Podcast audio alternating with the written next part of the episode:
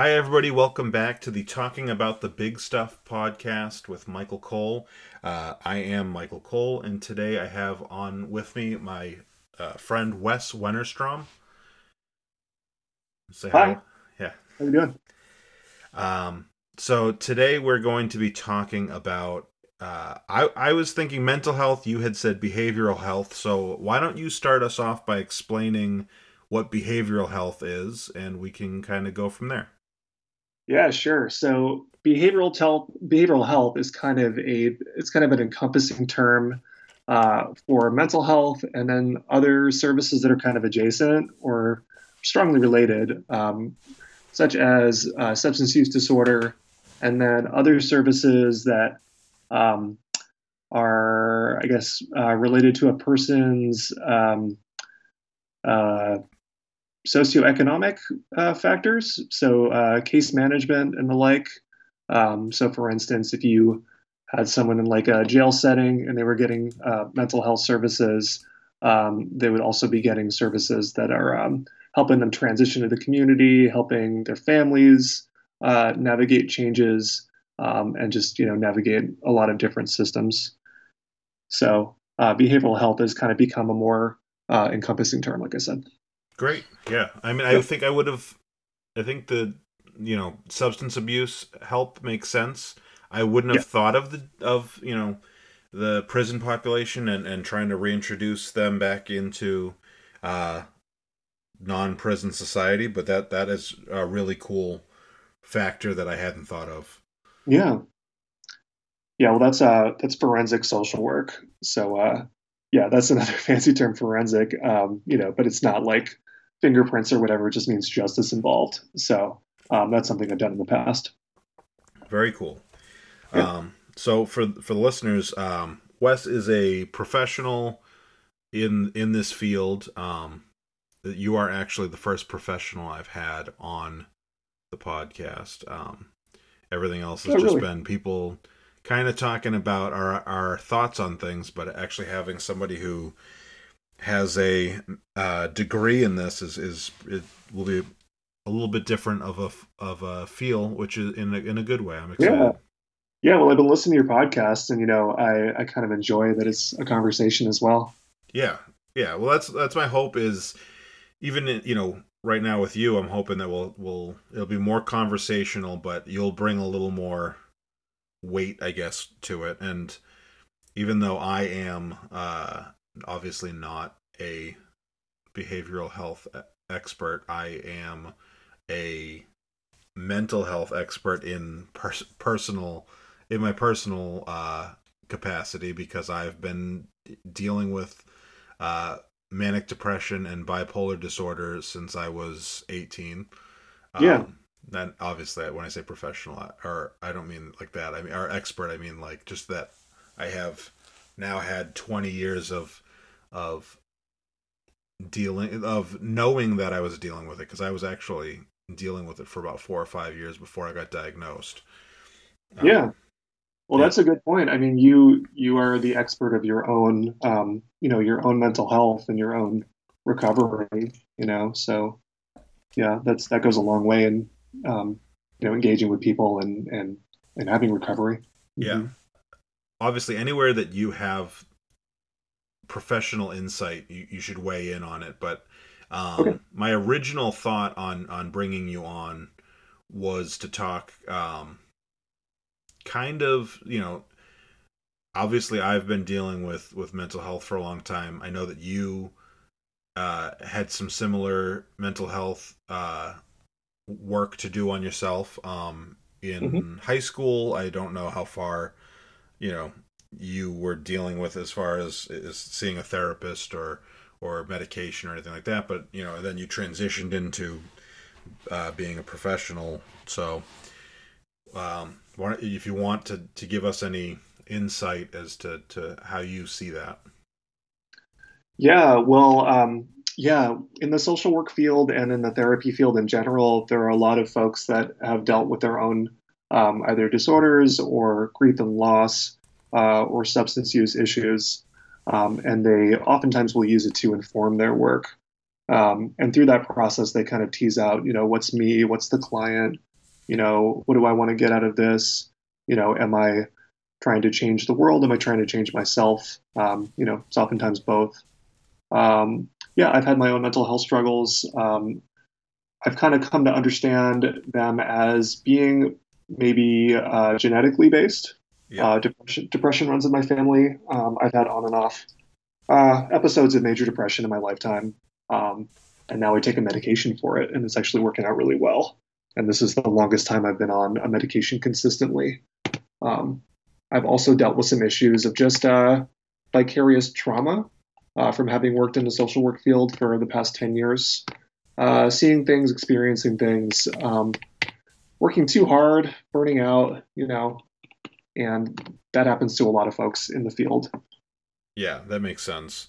Mm-hmm. Um, not that it's the same thing, but I, I, I know a bit about caretaker. Uh, is it caretaker fatigue or the, I forget the term for it, but I would imagine it's a similar process for somebody working with patients and and, and clients uh, dealing with mental health that you're there's going to be some some burnout.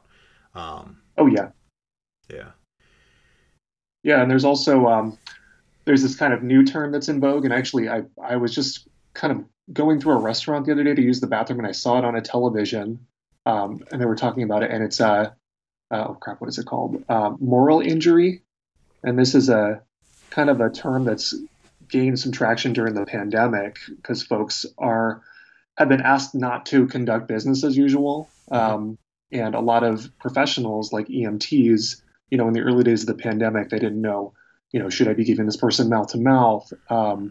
You know, or uh, you know, they're like I was in a, um, a state hospital facility and people were, you know, um, not able to provide the same level of care they were because of the strictures that were placed on them or uh, concerns about their safety. So the term moral injury, uh, um, it's it's basically you know I can't do things the way it really the way I feel like I need to and the way I feel like I need to engage with somebody um, you know, and it's not it's not the same as as burnout. It's just kind of like being mixed up inside, you know. Yeah, and that, that's stressful. Yeah. Absolutely makes sense. Mm-hmm. Yeah, yeah. I was gonna say with the the you're introducing me to a whole bunch of new terms and they all make you know they're all pretty interesting that that moral injury one i can think of about a dozen examples of, of ways that that could play out and that kind of uh, yeah yeah, well, it's you know, it's I feel like the um, the discourse is catching up around the pandemic. You know, a lot of people just didn't know how to interpret what was going on with them.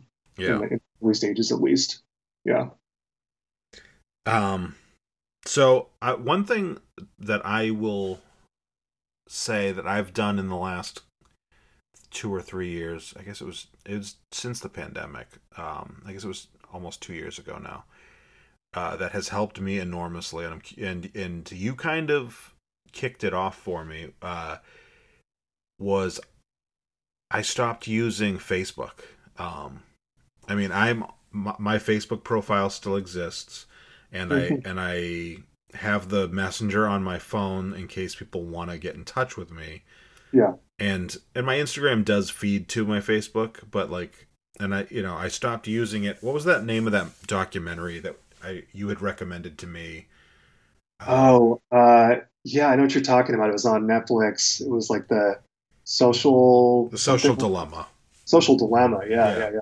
After totally. that, after that, and then going into the 2020 election cycle, I I like literally had burnout from like I had a mental burnout to an extent where I was just like uh I was mixed between like rage and uh, being distraught on a really regular cycle. And so I, you know, I think I just you had told me that about that, and you would I think shut off most of your social media for a little bit, and then I I saw that movie and I I quit Facebook and I'm still on Instagram, but like Instagram to me is such a less toxic place the way I use it than Facebook was. Um, yeah. Facebook was just constant, uh, constant discussion of politics with people who just want to like fight.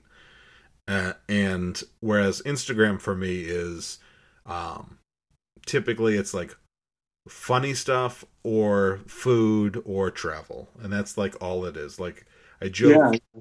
I joke with Sarah all the time that if anybody ever saw our Instagram DMs to each other that they would just think we were like bizarre because it's all oh here's a recipe i like and a place i want to go. And it's all of that and sometimes without words. And and so it's it's a much more healthier place for me than facebook was. Yeah. Well i, I think that with instagram i mean it's more like content based you know it's less like oh i'm going to state this uh, opinion and then we're going to have it out in the comments you know i feel like that was really the focal point of facebook yeah um, but yeah i mean like yeah, all the social media stuff. I mean, it's it's difficult because uh, we're really, uh, it's like we're losing connection to one another, and like connection is such an important piece of mental health, you know. And I've just like not even intending to had so many relationships go go sour just based on like a Facebook comment or something like that. Yeah, you know, and it's like I look back on it, it's like, man, you know, it's like that's that's what I felt. And like if I was talking with someone in person, I still would have held my ground. But like, you know, it would it would just be different. You know. Yeah, absolutely. yeah, and it's just bizarre. It's you know. Yeah. Well, you'll, there's a few things I think, and you'll say, Uh, maybe not you, and and I don't think I do this, but typically a lot of people will say stuff that they wouldn't say in person. Yeah. When and, and it gets way more vitriolic. But then on on the other hand, you also even in the like say you had a, a, conversation where you might word for word say that in real life the way you said it on facebook you're not hearing the tone or seeing the facial expressions that go with it and right. that can just create more empathy even if the person is saying something shitty to you or you're saying something shitty to the person there the the look of pain like on somebody's face or the look of frustration on somebody's face, you're going to feel some level of empathy. Mm-hmm. Most people will. Um, I know, you know, I don't know how like really trolly kind of people would, but you know, and most people that I connect with in life, I feel like wouldn't behave the way on in real life that they do on Facebook. Oh, absolutely not. No way. And yeah, you know, to your point about like that kind of affective communication, you know, uh, that's that's really important, you know. yeah. You know, uh, I saw this really funny meme that was like, uh, you know, it's like, oh, these people that you know they can't stand small talk, they want to never have small talk, and it's like, you know, you're not going to walk through your your door into your house and be like, hi, honey, I'm home. You know, have you thought about the eternal abyss that like resides all around us? you know, it's like people don't talk to each other that way. Yeah. You know, they go and they they look at each other and you know they mirror each other and there's the mirror neurons and and all that you know yeah that's true too that's uh, something i had not thought about is the balance in which we have conversations with people in real yeah. life because mm-hmm. yeah you, you come home and you say oh my day sucked and uh, yeah. oh i can't believe it's gray out another day and then you get you know you spend a couple hours and you talk about real stuff and you talk about fake stuff and it's it's all kind of balanced out a bit. But if you're only talking about fake stuff or you're only talking about really hardcore shit, then it it it creates a uh, a really yeah. uh, you know it's like eating all meat or eating all I don't know. Not mm-hmm. all vegetables because I think that all vegetables wouldn't do that. But you know what I'm saying? Like yeah, you yeah. have to have, you know, what is it? Uh, variety is the spice of life. Yeah, exactly. Yeah, and you know, man, I really I feel for kids nowadays. You know, they just like for this to be their reality. You yeah. know, it's, it's, no wonder they're just losing hope, and all you know, there's like this rise in pediatric depression. Yeah, you know, it's just it's just horrible. Like you know, I I'm really happy I was raised when I was raised. You know, because I got to just wonder about things. You know, yeah, like have an imagination. It's not like that anymore. You know? Yeah, I've been trying really hard with Logan I mean, every kid has screen time and he has probably too much screen time, but we have a good amount of time where he he will say to me stuff like I'm bored and he hates my response to I'm bored because I always say good. And he and he's like why is that good? And I'm like cuz if you're bored, you're going to learn how to entertain yourself. You're going to learn how to be eventually you're going to learn how to be good with your th- thoughts in the quiet. Yeah. Like Yeah. it's it's you don't want that all the time, but you want it sometimes, and he doesn't get it yet. And, I mean, he's six, so it's not like it's new to him. But we went for a walk like a week and a half ago.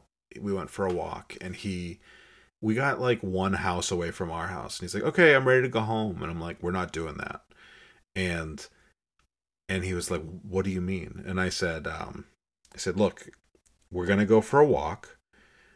and we're to go for a while and you I, I want you to learn how to be good with stuff you need to learn how to do stuff that's not the thing you want to be doing like and i said if that means while we're walking you want to stop and collect rocks or you want to stop and i think he was collecting acorns that day i said i'm fine with that if you want to stop when we get to a swing set you can swing for a few minutes but what we're not doing is the second we're like tired of something, we're not just getting rid of it and going away from it. I'm like, Mm. you really need to learn how to to to be good in the you know it, to to deal with things not being what you want all the time because it's it you know and I I'm trying it's my way of trying to counteract the constant instant gratification that the internet fakely gives us.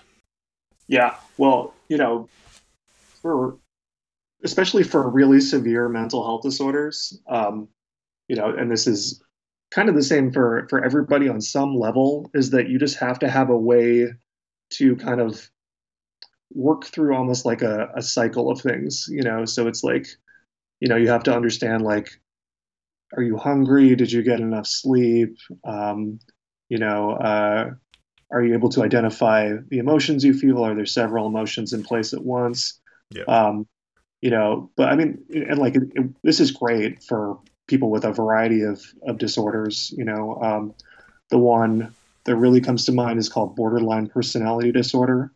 Um, are you are you aware of that that disorder? I've heard of it. I know it's what it's what Pete Davidson has. Um, Yeah, yeah. Pete Davidson's a really good example. but I Uh, I don't fully understand it. Yeah.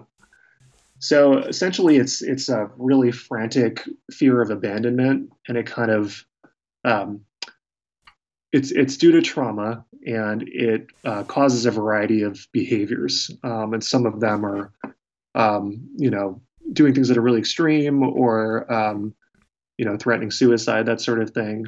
Um, but there's a behavior, there's a, a treatment for it called uh, dialectical behavior therapy. Um, and it's essentially mindfulness. Um, and uh, are you familiar with mindfulness? I think so. That's yeah. I mean, I don't think I could describe it, but I think I know what it is. Okay, it's like what do I taste? What do I see? You know, um, what what are the sensations on my body? That sort of thing. So it's it's just slowing down a cycle of ex, of, of escalation. Um, but you could say the same thing for just for life. You know, um, just being aware of your surroundings, being connected to them. And I don't know about you, but sometimes I'm like lost so much in my phone that I forget where I am, who I am, what I'm doing. You know, and it's it's a weird feeling. Um, you know, I think I just feel like kids are losing those basic skills. You Yeah, know, yeah. so I don't know if that's you know causing worse behavior in children, or if they're just you know if it's just a a mental health issue where they feel depressed, or if it's you know coming off and that they're harder to uh harder to deal with. I don't I don't know. I don't work with kids as of right now. Yeah. Um, but yeah, I mean, uh, you know, I think that uh, we can learn a lot from um, you know the deep reaches of behavioral and behavioral health and psychology. You know. Yeah. Yeah, I with Logan I haven't noticed. Um I do worry about long-term effects as much as I worry about short-term like Yeah. ultimately I try to think about it and it's like every kid probably acts a little bit like an asshole like Yeah. pretty regularly so like ultimately you just want to get the kid to the right spot in the end um Yeah. And like and obviously some you know there's a degree to which it's unacceptable and but like you know i'm also trying not to stifle him just being a kid. But yeah ultimately like partly i mean even before i knew all of this knew what i know about social media and all this stuff it's doing to our brains um you know as somebody who has a history of of severe depression, and if I'm even though it hasn't been diagnosed on multiple levels, it, it seems very clear to me that it's a family trait. I mm-hmm. even before we had Logan, I was I was nervous about having him having a kid that potentially would be inheriting all of this. And then you add on top of that the fact that they do have more stimulus than we had. Um and you know, and and obviously we had more than our parents had and and yeah yeah. I was just thinking about that. we are you we, our generation is in a bit of a interesting space you know like i i tell people at work like some of the the younger people i work with like oh i didn't have text messaging till i was an adult on my own phone plan. Like yeah. they don't understand that. Yeah and then we had the t9 yeah. not the same thing you know? Yeah and even and, and even that i didn't have that till i think i was 20 like you know and so like we are in you know we are good enough at um at at adapting to technology compared to previous generations without allowing the technology to completely rule us the way the following you know i don't know how much gen z i'm you know but like or as i say the younger millennials with gen z i think they're you know they're what do they call it? Digital natives? Is that what the term is? At, uh, i've heard that. What's that? Uh, i think digital natives is like basically all of the technology was ubiquitous when they became you know relatively conscious uh, uh not so adults but like adolescents or whatever. Gotcha gotcha. Well yeah it's well i mean remember how much mtv like we watched as kids? I just like I was I, not, I was not allowed to watch MTV till I was like seventeen. yeah, I mean, I, I, guess everyone had some degree of this, but yeah, I remember just like sitting there, just rotting my brain on MTV. You know. Yeah. And it was just like, it, you know, it was kind of similar to, to Instagram. You know, Instagram. I mean, it's like watching television, really. You know. Yeah. Uh, you know, and then when you go to watch actual television, it seems so primitive. You know. Yeah. Um, so. Yeah, and and I feel like I, I still read regularly, but I don't think I read nearly as much as I used to. And part of that is like life for me life is is fairly exhausting like going, you know, waking yeah. up early to go run, which I'm, you know, I've been I've been doing a lot more working out all summer long trying to trying to get in better physical shape, but also cuz I know that it offsets a lot of my depression symptoms yeah. And, you know, so I'm doing that in the mornings. Then I'm going to work. Then I'm coming home and I've got two dogs and a six year old and my wife, and they're all talking or barking or yelling at me when I walk in the door. And it goes until almost bedtime. And then I will like sneak away and read like five pages of a book. And my eyes are like, yeah. my eyes are so heavy. And, sure. and then I'm like passing out and they're and then they're like, "It's only nine thirty. Why are you passing out?" And I'm like, "It's so exhausting." But and and and that's a that is a good day. That's like a really like I feel good at the end of those days, even though I'm exhausted. Because yeah, you know, it's it's a lot of times it is those days when you come home and you watch a couple hours of TV and zone out, and then you're like, "Ugh, I feel gross." Well, yeah, I mean, uh, yeah, those early childhood years are yeah, they're exhausting, and you know, good on you, bud. Yeah. Well, honestly, he he is uh, maybe the least tiring. Well, actually, I take that back because he has so much energy. But he, he goes. I mean, he won't wake up in the morning. That's that's a constant fight. But he could go till midnight every night of the week at like full pace, and then no, he'll just no. he just like slides into bed and passes out. I mean, it's a fight to get him to bed, but once he gets to bed, he's out in in a minute and a half, two minutes. But it is yeah, it, it is all of his energy almost from the moment he wakes up till almost the moment he goes to sleep. Yeah. Yeah, that's amazing. You know, amazing to think about that. Yeah. It's like a vampire, though, because I'm pretty sure he drains all of our energy to do that. yeah, exactly. Even yeah. though they'll be a teenager and they'll want nothing to do with you. So yeah, I'm aware. That's I'm I'm really scared of that. That's yeah. going to be my when I was growing up my dad my dad took things more personal, I think, than he should have. And sure. when when I was going through the teenage like railing against what he wanted stages and and into my 20s when we weren't getting along, it was it, it was very clear to me how personal he was taking it. And and I look I'm looking back I've been looking back at it for a few years now and been like I'm not sure I'm not going to be able to handle it any better. I, I, I feel like there's a good chance Logan's going to be like, fuck you, dad, and I'm just going to go off and cry. oh, no. Yeah. Yeah, well, you know, you have your own feelings too, you know. Yeah. But yeah, I mean, like, it's amazing uh, how much of the stuff when you think about it is just so normal, you know. It's like, you know, kids two to four, like just being terrors and teenagers being sullen and staying up until two in the morning, you know. Uh, you know, a lot of this stuff is just, you know, the more people learn, you know, the, the, the better we do, you know, the more education we have on, on these psychiatric things and just normal development. And, you know, that's really getting to be out there a lot more, you know, it's one of the better or the finer points about social media is like you just, you get that information daily, you know? Yeah. Yeah. Yeah. But a lot of it is just, you know, you would think it's this big issue and it's just kind of normal, you know, in perspective. True. Yeah. I'm, and I, I think I'll be, if, you know, let's say he grows up and does end up having some mental health issues similar to mine, I think I'll be able to help him.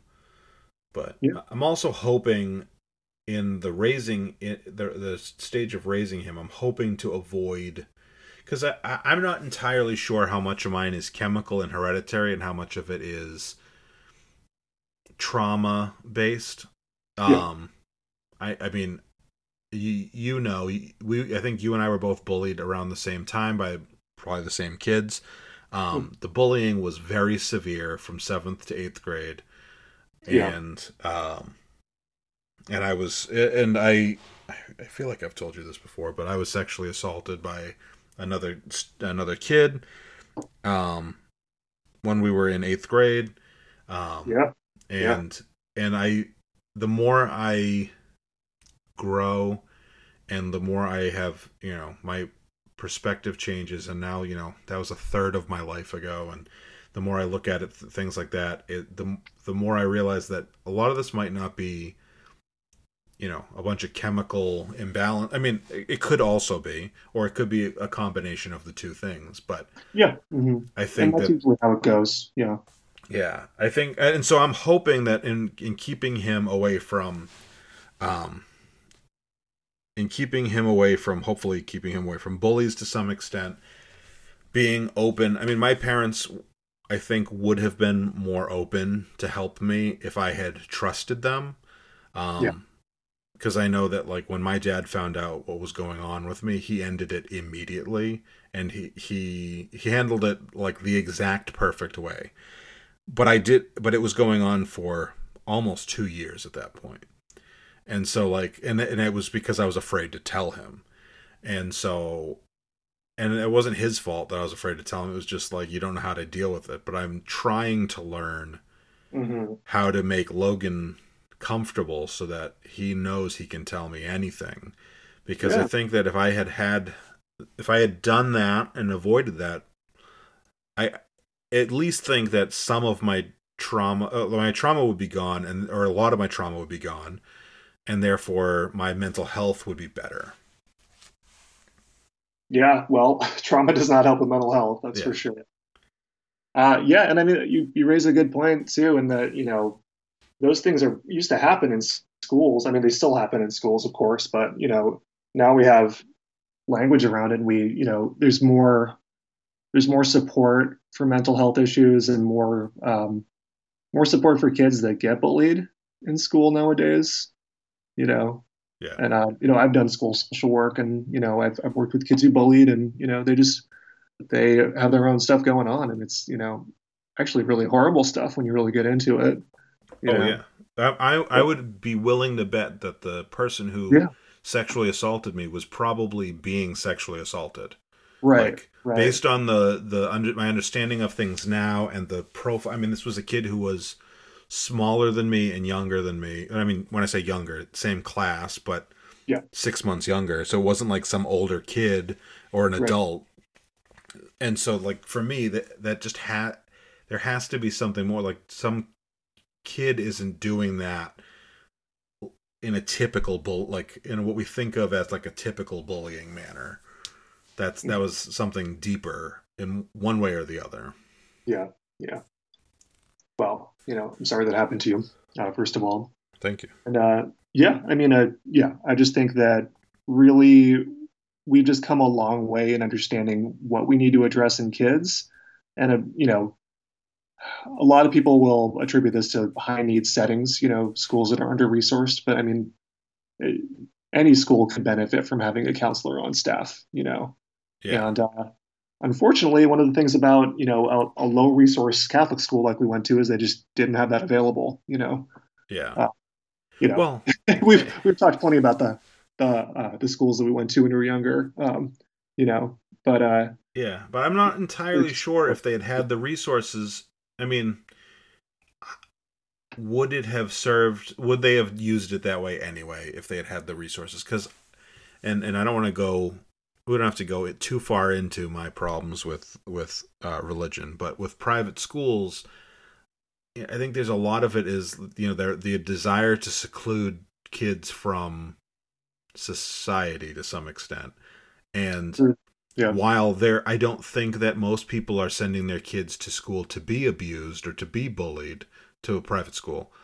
Uh, the abusers and the bullies have some of the same similar needs as what the parents want their kids being shielded from. Hmm, to some extent you know i don't uh, maybe i'm not articulating that correctly but Well, like yeah, but you're you know oh, oh i don't want them to learn about this but like i know that a big risk with from what i've been hearing with people wanting more homeschooling and stuff and not wanting these well checks on homeschooled kids is like it's a good way of hiding abuse. And oh, unfortunately it's also you know you can't assume that everyone who's doing that is trying to hide abuse. There's some people who genuinely are afraid to send their kids because they don't believe in the thing that's being taught in the school whether you know a, on a whole bunch of different things but then there's also the people who are like yeah well if they go to school that you know they're going to see the bruises or the whatever signs of of abuse that's going on. And so when you have that mentality but you're sending them to a private school instead of say homeschool you're allowing other you're allowing bullies and other kids to and and and potentially adults to take advantage of that same isolation yeah. Well, this is you know this is kind of like a, a perennial issue. That's you know it's like okay, parents have the right to raise their kids that they want to or, or the ways that they want to, but when you start to look at you know the harm that they're doing, um, it can either be subjective or, or quite objective. You know, it's like uh, you know this kid has no social skills. You know, this kid uh, you know um, needs extra help. You know, say they have a kid with a disability or something like that, and they're not getting it.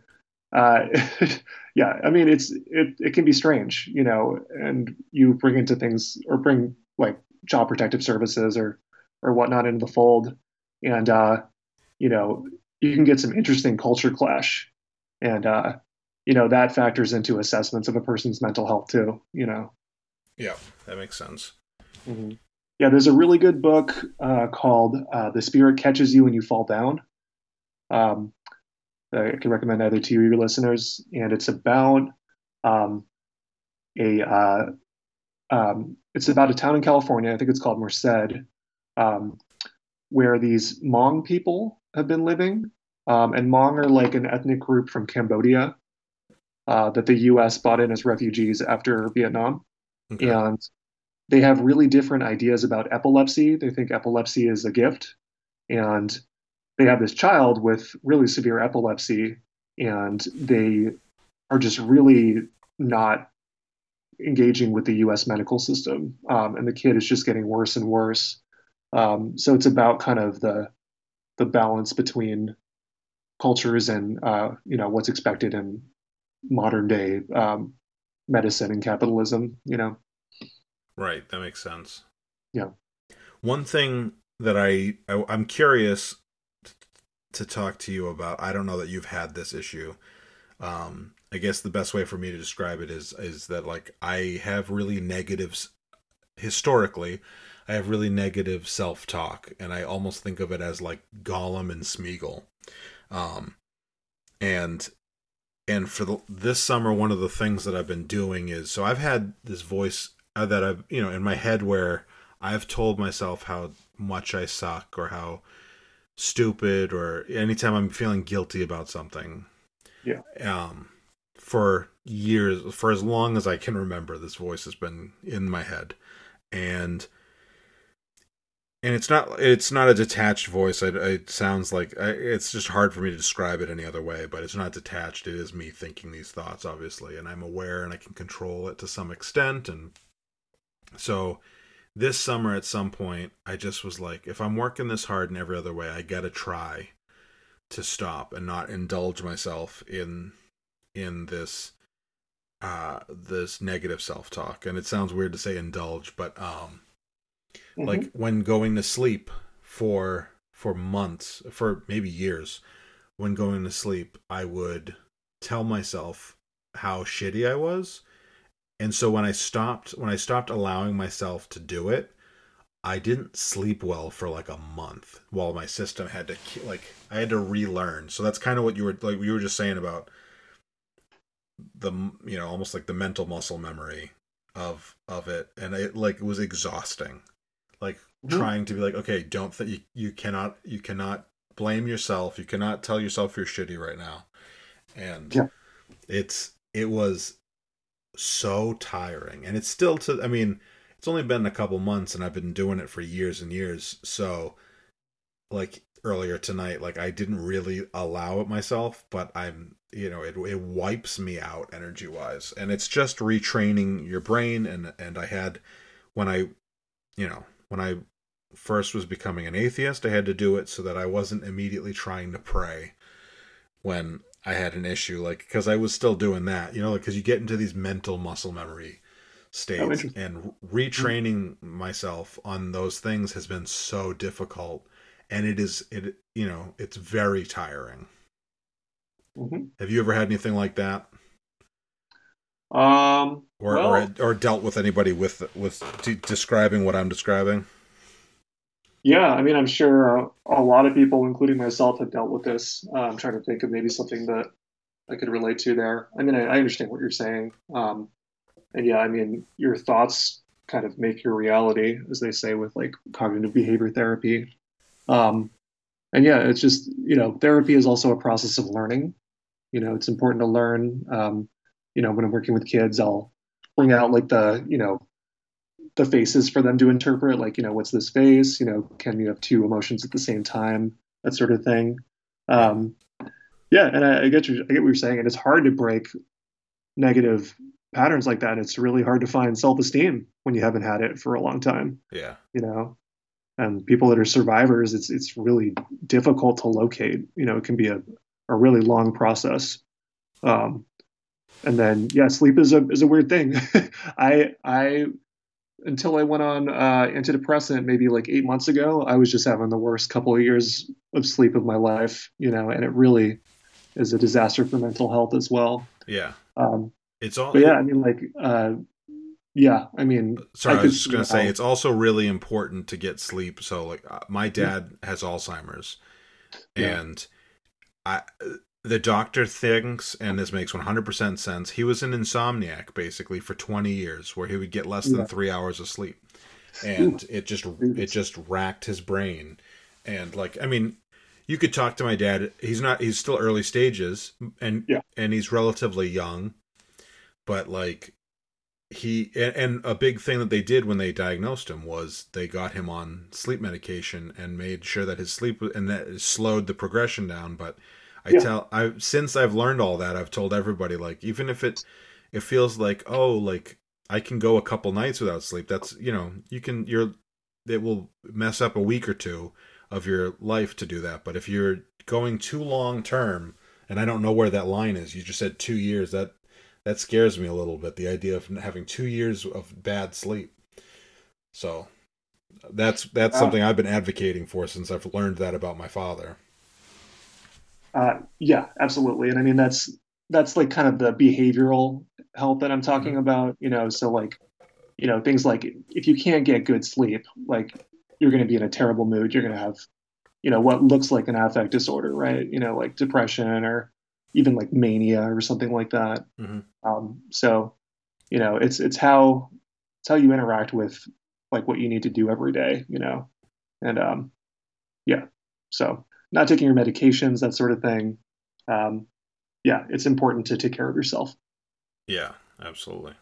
Mm-hmm. Um, unless you've got anything else, I think maybe we should wrap up. I've got one final, not related question, but do you have anything else that you want to throw in first? You know, um, you know, I've recently started working in policy. Um, depending on where you live, it might be uh, just look at your state's resources for for behavioral health. You know, just Google your state and behavioral health. You know, it's interesting what you might find and, and see what's out there. Great, that sounds good. Yeah. Um, I, I feel like, and I could be wrong on this, is isn't um September Suicide Awareness Month or is oh, Suicide Awareness Day is coming up? I've been seeing a bunch of stuff for it recently. Oh yeah, uh, September thirtieth is is oh, great. It's actually no, it's sorry, it's the whole month is Suicide Awareness Month, and obviously we're not just talking about suicide today, but but obviously that's a huge issue in this country and in, in mental health, mm-hmm. mental and behavioral health, and um, you know, it's it's something that it it wasn't on purpose that I brought you on in September. It was just it just coincided that way, but you know. Yeah. Well, so 988, are you familiar with that? That's the new direct dial for the hotline instead of having to do an 800 number or something, right? Yeah, and it's also it's it's a mental health crisis line. Mm-hmm. So instead of calling police, you can call you can call this line, but it's it's based on the network of suicide crisis hotlines. So it can be really either. Great, that's good. That's really good yeah, it just went national. It's really it's a great program, so check it out. Yeah. Um. Okay, so the you've listened to a couple episodes, right? So yeah. So my final question shouldn't come as as too big of a surprise to you, hopefully. yeah. Uh, what is the thing that that you enjoy or that you have have found the most humor in making fun of yourself? Most... Oh, definitely, definitely that I maybe look and sound like Nicolas Cage. I've never I can see it and I can kind of hear it, but I had never thought of that before. Yeah, well, it used to be. Well, people would say like, "Oh, you look like Nicolas Cage," and I'd be like, "Oh," and they'd be like, "Oh, you know, like the young, sexy Nicolas Cage." Oh, yeah. I'd be like, "Okay," and and then my friend was like, "It's not that you look like him; it's that you sound like him." And I was like, "Oh," you know. so it took me a while you know, he's just such like a self-serious actor, and I don't want to think of myself like a completely self-serious person. He, you know, he both is and isn't at the same time, though. Yeah, because he is like you. Have you ever seen? um There was that movie that came out earlier this year with him. That was the unbearable light lightness of incredible talent or something. Yeah, yeah. I watched it on the plane actually, uh, going somewhere, and uh, yeah, I mean, like I think he's a good actor, to be honest. Yeah, you know? he is. He just picks. Sometimes he picks really shitty stuff, but he is a good actor, and he yeah. chews the scenery a lot. But that's that is a good that's that's a good joke. I have not not thought about that for you. just once in a while, like I remember I was in like a training, and this woman just turns to me and goes, "Has anyone ever told you you resemble Nicolas Cage?" and it's just like, oh God, it's like a dagger, but yeah. I don't know. It's it's made me appreciate Nicolas Cage a little more. I think you know. Well, that's good. Yeah, I'm always I'm always a little glad when I ask people that question and their first response isn't, "Oh, remember when you used to make fun of me for?" Because the fir- first couple or, or, for several episodes, I was I th- I think it was about me making fun of people, and I'm like, out of context, this might sound terrible, but I, I, can't remember anything specifically. I don't know. Yeah. I'm thinking of another thing, but it wasn't me related, and it's not appropriate. So I'll tell you later. You, yeah. Um, is it uh, anything about waffles? No, not oh. waffles. But thanks for uh, incorporating that into the wedding speech. Oh, and yeah. good wedding speech, by the way. Thank you. I, I want to give you a little golf clap on that one. That was. I love, I love the motorcycle story and the braces story. That was pretty great. Yeah. Yeah. I I I had a really good time giving that speech. Although I will say my my favorite part speeches wise of your wedding was when your sister-in-law was talking about you being invited into the group text for the family and just being like I think the vaccine is the vaccine. What did what did you say? Uh, I found this article about why we shouldn't take the vaccine. Yeah, Bonnie was like, "Oh, don't do it. They're not going to open it." And I was like, "No, I'm, I'm doing it." so I sent them this thing that was like the real truth that Fauci doesn't want you to know, and it was a Rickroll, and yeah. like no one would open it. And finally, Bonnie was like, "Guys, I think Wes has some really good points here, and I think you should open it." And nobody what they did, and then everyone was like, "Yeah, this guy's in. This is great." Yeah. yeah, that was that was great. Yeah, it was fun. All right, well, I think we'll bring this episode to a close. Um, other than your local state resources and and uh, 988 is there anything else that you wanted to to promote or mention or uh, if you want to follow my uh, guitar Instagram, you can. I, I make guitars for fun. Um, it's Olympia Guitar Company. So great, yeah, and they are yeah. beautiful guitars. Thanks, bud. Yeah. All right. All right, cool. Well, thanks for having me on, Mike. Thanks for coming. It was this was great yeah, man. Well, I hope you have a, a better rest of your day, and I'll I'll talk to you soon. Yeah. Bye. All right. Bye, man.